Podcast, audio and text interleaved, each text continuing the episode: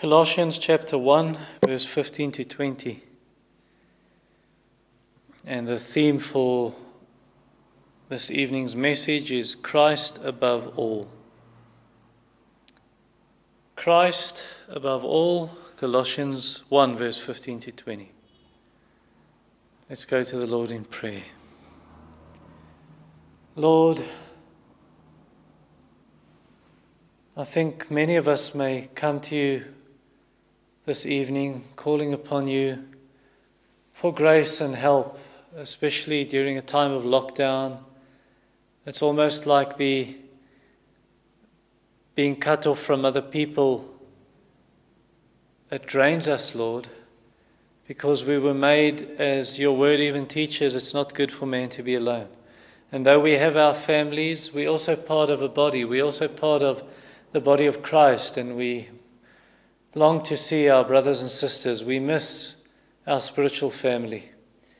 And we long for that great day when believers will gather on the final day and see you, our Father, in the face of Jesus Christ. And we'll see you face to face, Lord Jesus. As Revelation teaches us, we will see his face.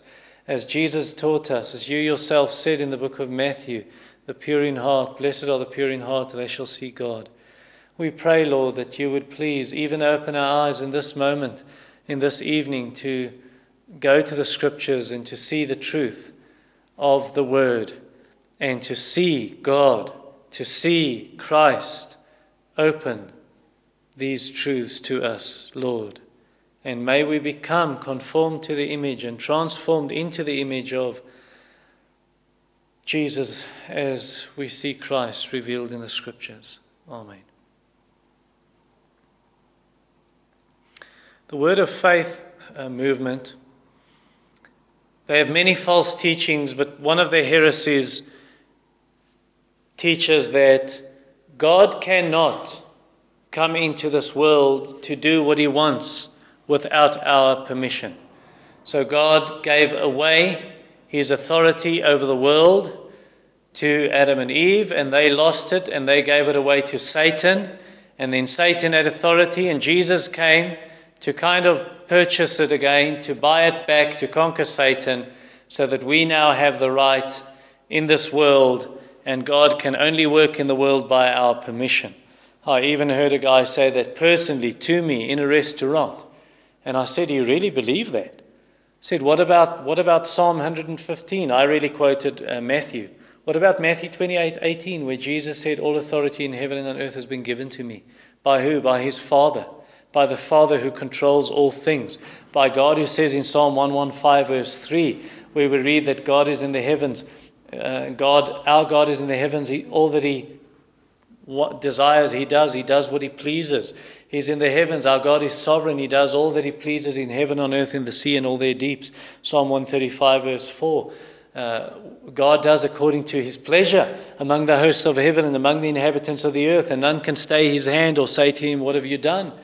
That God has put all things under the feet of Jesus Christ and has given him his head above all things to the church, head over all things, Ephesians 1:22. So Jesus is supreme. One of my favorite John Piper sermons, I'm just going to very shortly summarize it, said that Christ is supreme over galaxies and the furthest reaches of the universe. He's supreme over the earth, from Mount Everest, the highest point on this earth, to the deepest and the lowest point in the Mariana Trench in the Pacific Ocean. He's supreme over plants and over animals, over all weather patterns. He's supreme over sickness and health. He's supreme over all countries and governments and armies, terrorists, and he's supreme over politics, over media, news, entertainment, sport, over leisure. He's supreme over schools, universities, science, research. He's supreme over business and finance and transportation. Is supreme over the internet and all information systems. And that's exactly what we learn in Colossians 1 verse 15 to 20. Christ is supreme. So let's read. Colossians 1 verse 15 to 20. Christ is the image of the invisible God, the firstborn of all creation. For by him all things were created in heaven and on earth, visible and invisible, whether thrones or dominions or rulers or authorities. All things were created through him and for him. And he is before all things, and in him all things hold together. He's the head of the body, the church. He's the beginning, the firstborn from the dead, that in everything he might be preeminent. For in him all the fullness of God was pleased to dwell, and through him to reconcile to himself all things, whether on earth or in heaven, making peace by the blood of his cross. So he's supreme, number one, over the old creation. The old creation, that is verse 15 to 17. And here we see that Christ is the image of the invisible God. So the Father and the Son, it's almost like when I was young in high school and I had to go to the office maybe for my parents to just pay something, and then the lady behind the counter, the lady in the office, she would take a little book with the invoice, and she would write the invoice, and then under the page, underneath, put under the page where she was writing the invoice, there was a piece of carbon paper, navy blue or black. And the carbon paper would make that whatever she writes on the top paper would be transferred to the bottom paper, the paper underneath the carbon paper. And that's almost an illustration. You can't really illustrate it. We cannot fathom and understand this, but it's almost an illustration of the Father and the Son, where the Son, Jesus Christ, is a carbon copy. He's an exact imprint of God's nature, the exact expression of God's nature. Christ is, verse 15, the image of the invisible God, as 2 Corinthians 4, verse 4 also tells us. So even as a man, when Jesus became man, remember when God created man in Genesis 1, he said, man will be created in the image of God, in his likeness. Christ is the image of God. Even as a man, he was the perfect image of God, not tainted by sin. But this means more than that. The Greek word here, eikōn, it literally means a replica, a mirror image, an exact reflection of the original. And that's why Jesus could say, I and the Father are one. Or he who has seen me has seen the Father. Or the book of Hebrews in chapter 1 can say, Jesus is the exact imprint of God's nature. He is the radiance of God's glory. What are the implications of this?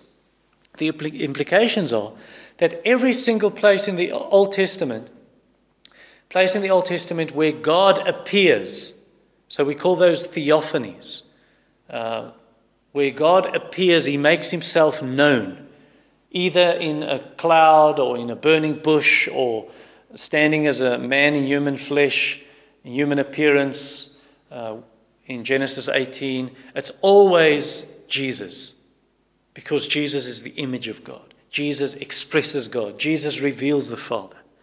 So in Genesis 3, where we see God walking in the cool of the day in the Garden of Eden, that's Jesus. Genesis 16, God appears to Hagar.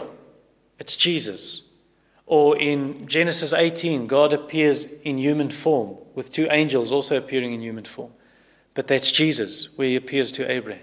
Genesis 28, where we see Jacob having a dream, and in the dream we see a ladder and angels going up and down on the ladder. And right on the top of the ladder, the highest point, you see God standing. That's Jesus. Genesis 32, a man wrestling with Jacob, that's Jesus.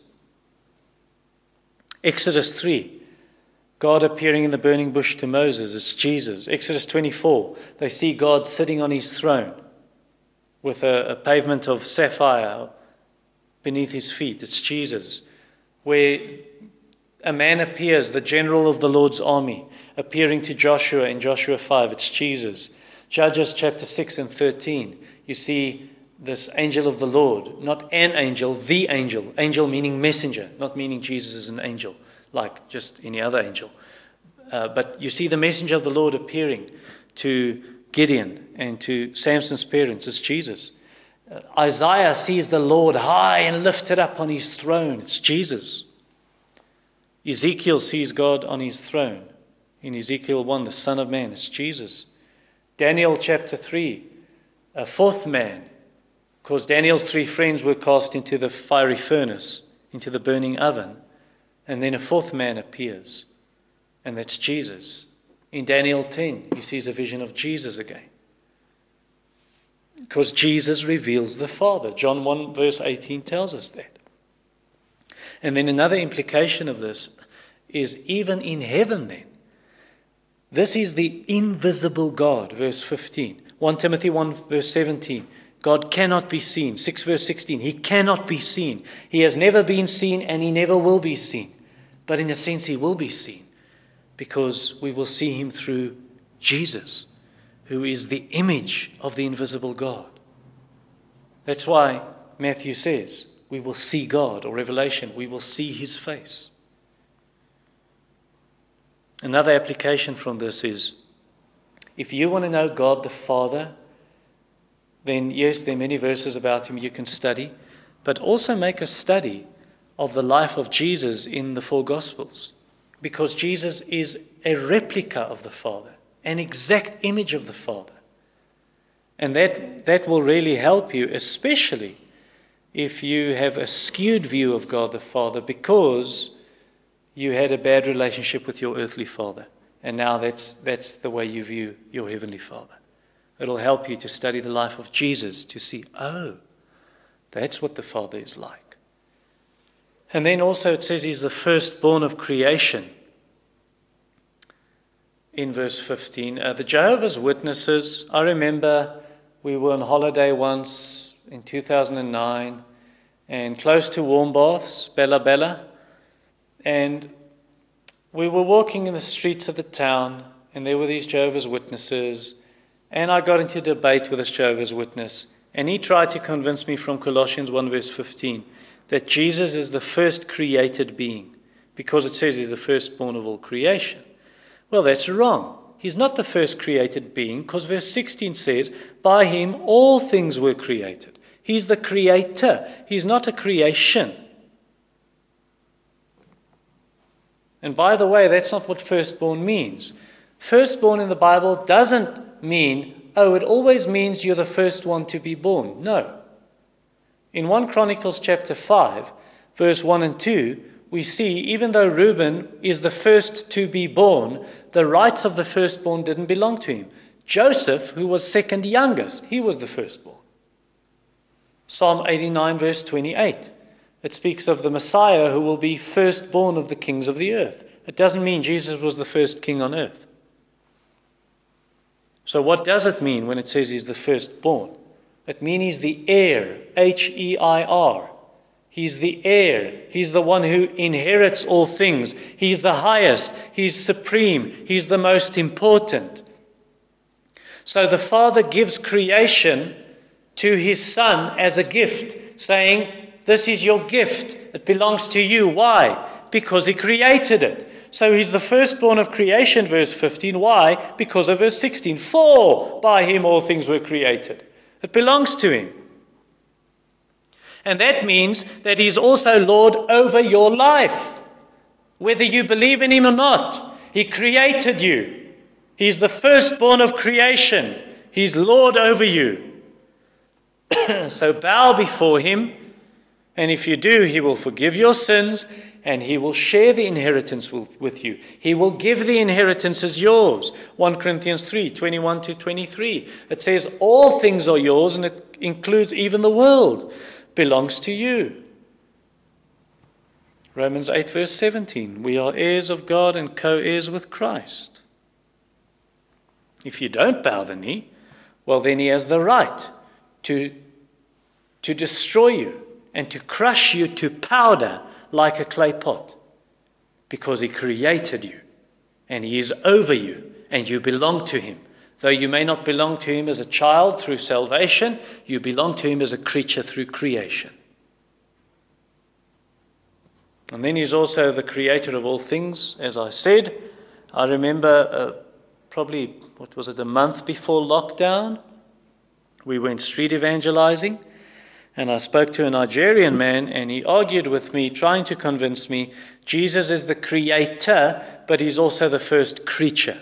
Well, that's exactly what the Jehovah's Witnesses believe. That's exactly what Arius, the false teacher in the early church, believed. If Jesus created everything, then he is not created. Then he is the true God. Genesis 1 verse 1, in the beginning God created the heavens and the earth. Verse 16, by Christ all things were created. End of verse 16, through him, for him.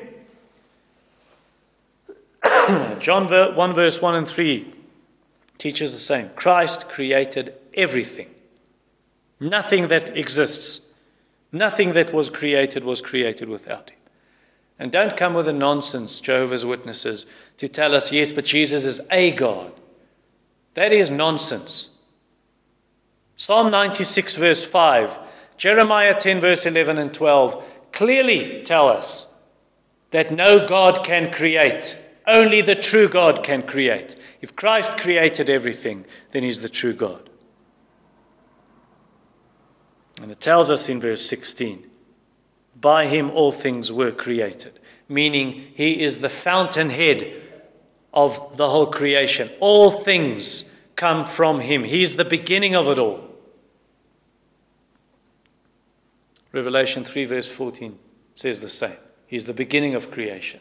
Not meaning he's the first creature, but meaning that everything begins in him. Everything. Verse 16. Things in heaven and things on earth. So that means sun and moon and stars and planets and mountains and land and sea, everything in them. Then it goes on, it says things invisible and invisible. So invisible things would include atoms and oxygen and nitrogen and hydrogen and carbon.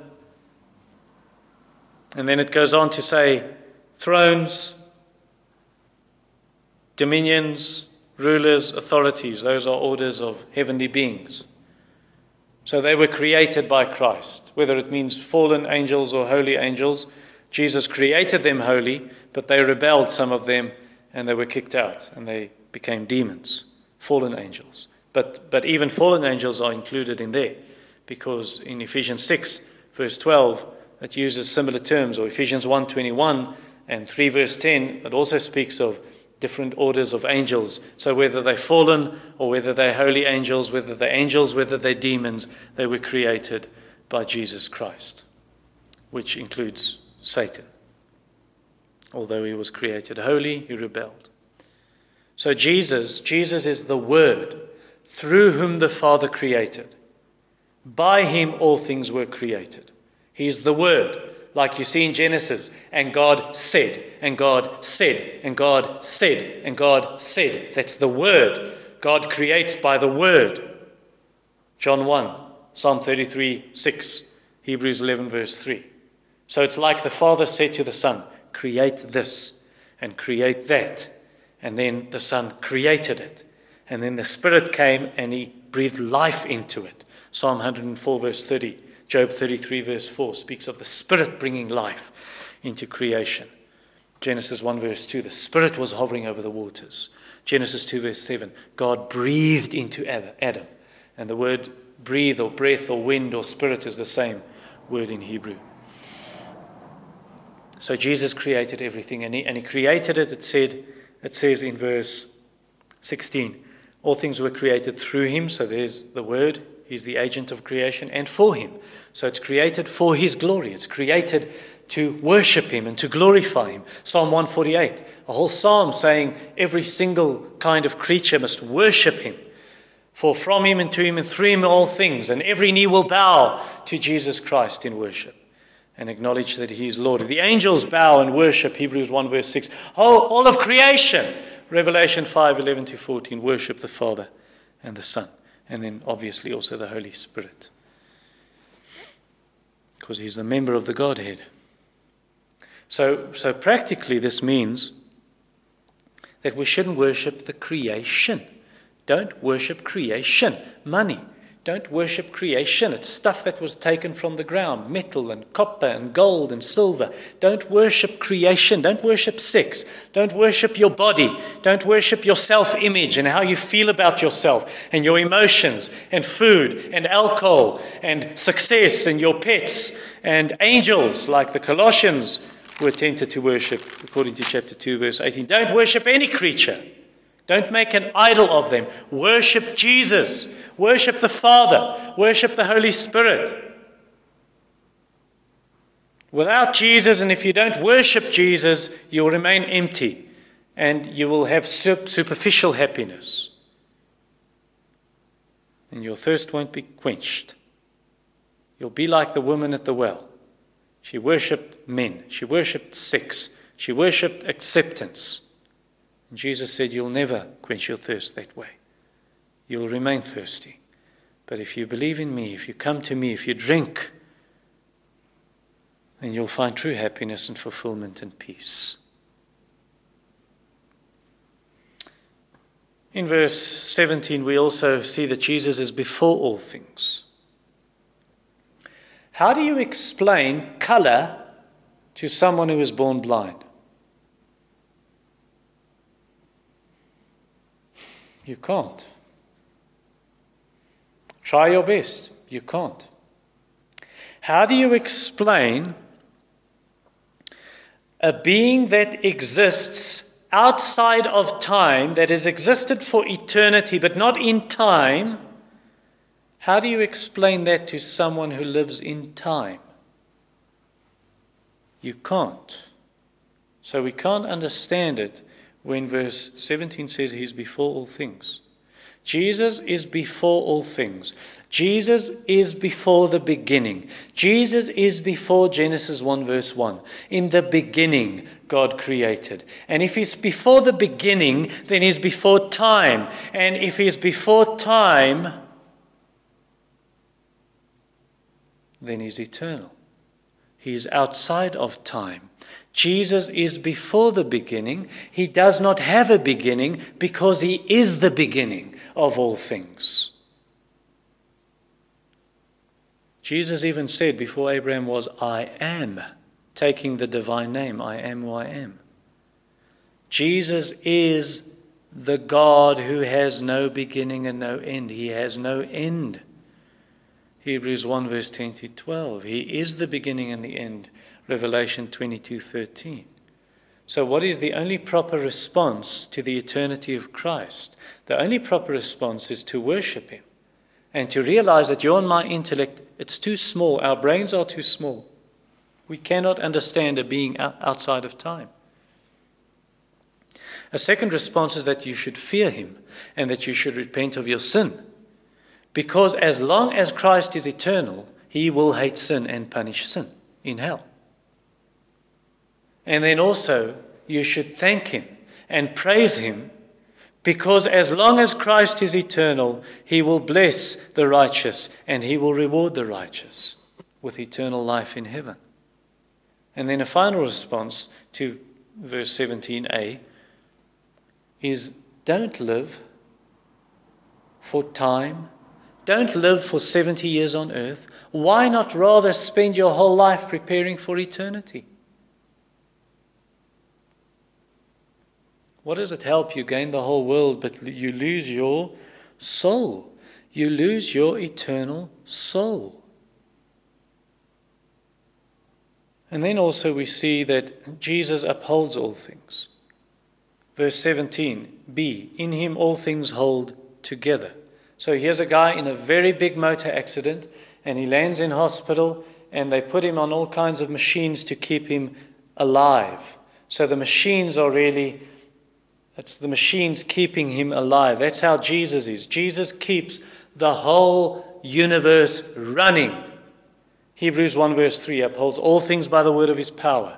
So every heartbeat, every breath of air, every planet in its course, every galaxy, every bird in the sky, every fish in the sea, or in the rivers of the earth, or in lakes, or in dams, every single atom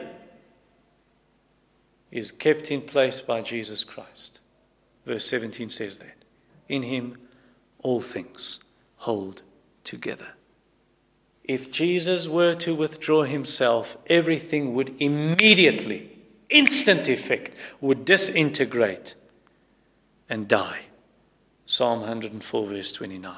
If he turns away his face, they return to dust. So we must acknowledge Jesus in everything then, and not live as if he doesn't exist. Not live as if you do not need him. You will not exist without Jesus Christ. And then also not subdivide our lives into different compartments. Oh, this is my spiritual life. This is the part of my life that I give to Jesus once a week. And this is the rest of my life that I live to myself. No, give your whole self to Jesus Christ and live for him, because he's the one upholding you. All right, so that's the old creation, number one. Number two, the new creation. He's supreme over the new creation. Verse 18 to 20. So, he is the head of the church. We read in verse 18, just like your brain is the control center of your whole body, tells your body parts what to do. In the same way, Jesus is the head. Jesus is the control center of his body, the church. Verse 18, he's the head of the body, the church. Ephesians 1, 22 and 23. Paul says the same thing. It says, and he put all things under his feet and gave him his head over the church, over all things to the church, which is his body, the fullness of him who fills all in all. And then 5:23, the same. So practically, what does this mean? It means that the Pope is not the head of the church. No Pope, no Bishop, no Synod, no general meeting, no steering committee, no pastor, or pastor and his wife, or elder, or congregational meeting is the head of the church. None of those are the head of the church. Jesus is the head. Jesus controls the body by his Spirit in the Word. So the elders, what we should do is we should teach only the Word of Christ, saying this is what we should do. There's the control center, Christ telling us to do what to do through his Word, by the Spirit helping us to understand and obey. 1 Timothy 5 verse 17, the elders who rule well should be worthy of double honor, especially those who labor in preaching and teaching. So we rule through preaching and teaching. Christ rules through the Spirit, through the Word, by the elders who bring the Word. And then your responsibility as a member of this church, or wherever you're listening to this on the internet, your responsibility is to test the preaching of the Word. So you open your Bible and you see, is it in the verse? Or is he sucking this out of his thumb? You must test the prophecies. Don't despise them, but test them. And the whole of Scripture is a prophecy. So you follow, if it's true teaching, you follow it. If it's false teaching, you reject it.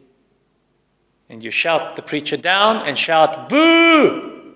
Come down! We don't want you! Preach the Word!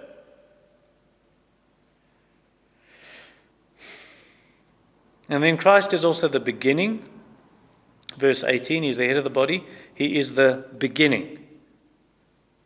Like the Nile River, it's got its, I can't really call it a fountainhead because it's not a fountain, but the Nile River starts, it has its source, its origin in Lake Victoria, and Lake Victoria is fed by other rivers.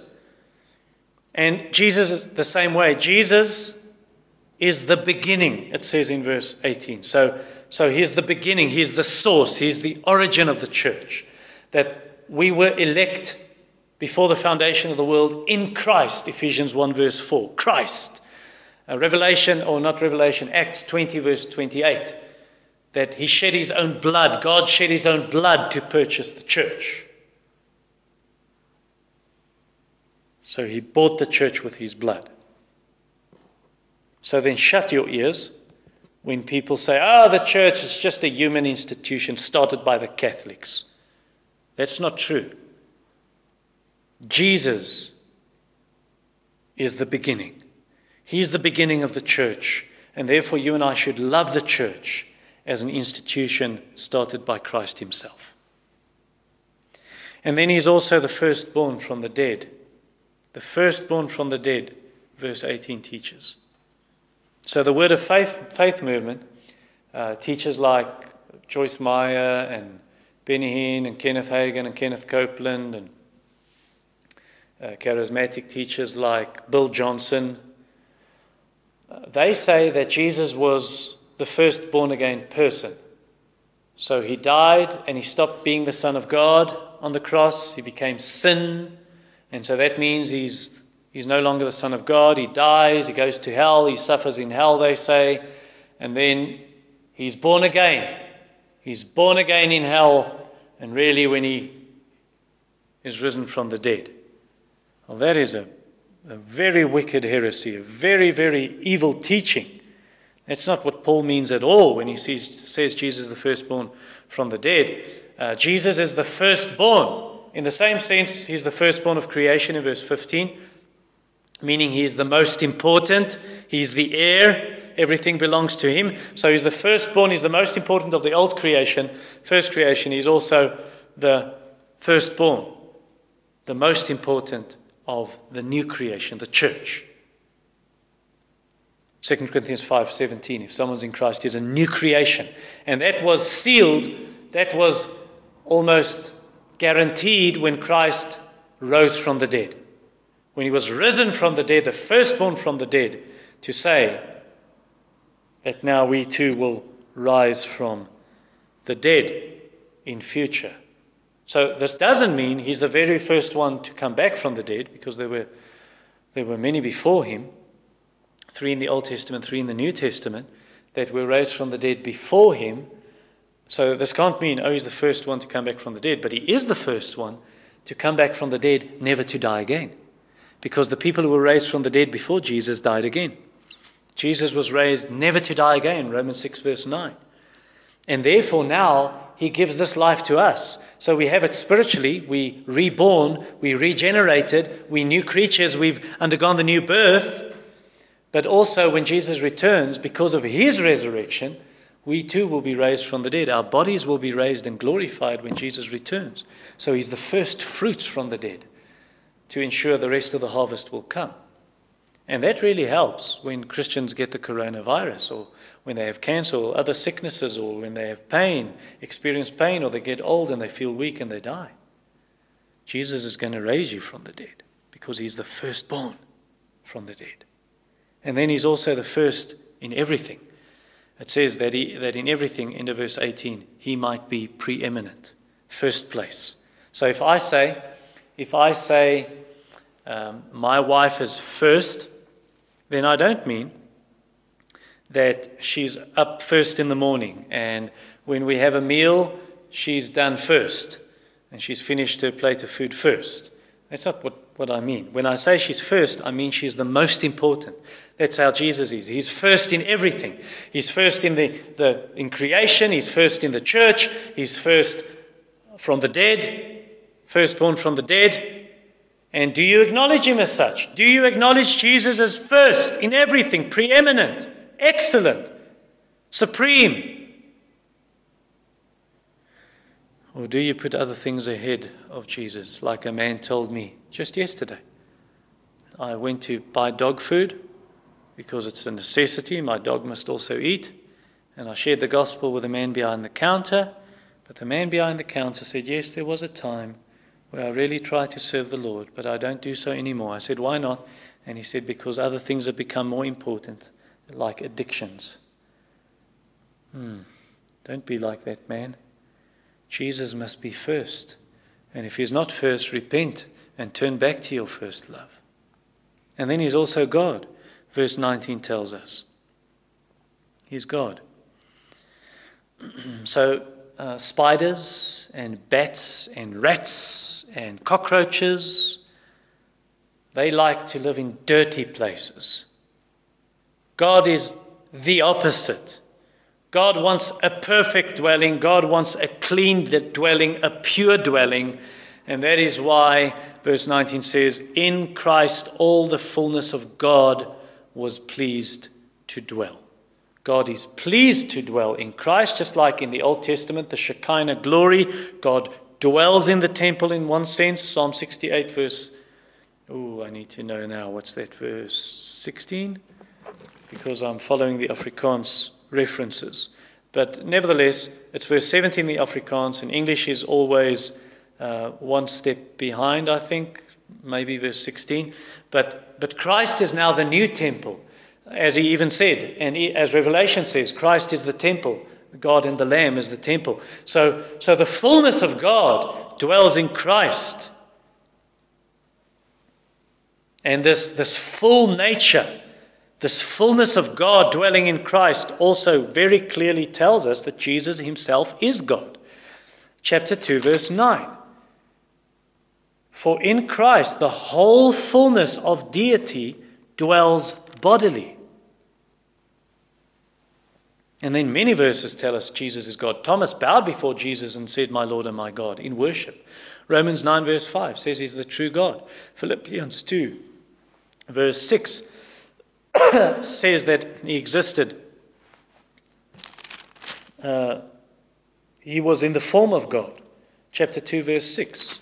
And he took on the form of man. Titus 2, verse 13. Our God and Savior, Jesus Christ. Hebrews 1, verse 3. The exact imprint of God's nature. The express image of God's nature. He's the radiance of God's glory. He is God on the throne. Hebrews 1, verse 8 and 9. 2 Peter 1 verse 1 speaks about God and Savior. John 1 verse 1, the beginning was the Word was with God, the Word was God. And that fullness of God also now dwells in us through the Spirit who dwells in us, who lives in us. Ephesians 3 verse 19, that we may be filled with all the fullness of God. So that doesn't mean we become God, but it means that the living Christ, who is God in his fullness, dwells in us by his Spirit. And so because he lives in us and dwells in us, we don't need to fear demons. We don't need to fear people. Don't need to fear the world, because he that is in you, God, Christ by his Spirit, is stronger than he who is in the world. And you know, that helped me personally, because I was tempted in the past few weeks to fear Satan. And it helps to remind myself, he who is in me is stronger than he who is in the world, or greater. And then he is the peacemaker, finally, in verse 20. Remember in 1994 they sold white t-shirts with a blue circle and a white dove, and it said peace. The world loves peace. The world wants peace. But the world doesn't make peace. Jesus makes peace. Jesus is the peacemaker. How does he make peace, and why does he make peace? Well, after Jesus created the world, in verse 16, everything fell. The world was cursed. We call it the fall of man. Man fell into sin in Genesis 3, and the whole world was cursed. Cursed is the ground because of you, Adam. And Romans 8, verse 20 and 21. It speaks of the whole world under this curse. And so then the Creator became a creation. He became man. He became man, and he died as a man on a cross. Verse 20 speaks of making peace by the blood of his cross. Verse 22 says, in the body of his flesh, he had a real body, and he died by his death, it says. So he bore the curse. He became the curse. He was cursed for our sin. Galatians 3:13. And he bore the curse to free the whole creation from the curse. So cursed is the ground because of you, Adam. Thorns and thistles it will bring forth. And then Jesus wears a crown of thorns to show he bears the curse, to redeem creation from the curse. So he absorbs the wrath of God upon our sin, the wrath that we had to drink, the cup that we had to drink. He absorbs the wrath of God for our sin, just like the Kalahari, the sandy soil in the desert, absorbs water. My God, why have you forsaken me? The wrath of God for our sin, Christ absorbs it. It pleased the Lord to crush him. It's for our sin. Isaiah 53 verse 10. So now there's no more condemnation. There's no more wrath left. Condemnation left for those who trust in Christ. All we find now is reconciliation, peace and friendship and restoration through the cross. Verse 20. Through him, Christ, through him to reconcile to himself the Father all things, whether on earth or in heaven. All things, earth or in heaven, making peace by the blood of his cross. So there you see, it's not only for us. Yes, it's for us, verse 22, reconciliation. But verse 20, it's for all things in heaven and on earth. Ephesians 1 verse 10. Even creation is longing for that day where it will be restored. A new heavens and a new earth. So the gospel is really greater than just individual reconciliation, personal reconciliation. It's greater. It's for all things in creation. Not meaning demons also, just meaning creation fell through the sin of man and creation will be restored. And those who trust in Christ, verse 21 to 23, only those who trust in Christ will receive the benefits, and he has restored them, reconciled them to himself. And yet, even though all creation, the gospel is greater than just personal reconciliation, even though that's true, that's where it starts. Verse 22, he is now reconciled in his body of flesh by his death, in order to present you holy and blameless and above reproach before him. So what does it help? All creation is reconciled to God. What does it help? The wolf lies with the lamb, and there's no more COVID-19 and no more crime and death and all of that, but you lost and you're in hell forever. What does that help? How can I convince you? How will I persuade you to turn your back on the world, to turn your back on your sin, to turn to Christ, to take Christ for yourself? What more can I say than I have said? I can only plead with you not to be such a fool that you would lose this supreme, this preeminent Christ. Don't be like a sailor on a ship where you're so clinging to the world's treasures and you're holding fast, but the ship is sinking. Let's pray. Father in heaven, hear my prayer. Save the lost. Encourage the saved. Draw back to yourself backsliders. Forgive the sinning. Strengthen the growing. Help the weak. For Jesus' sake. Amen.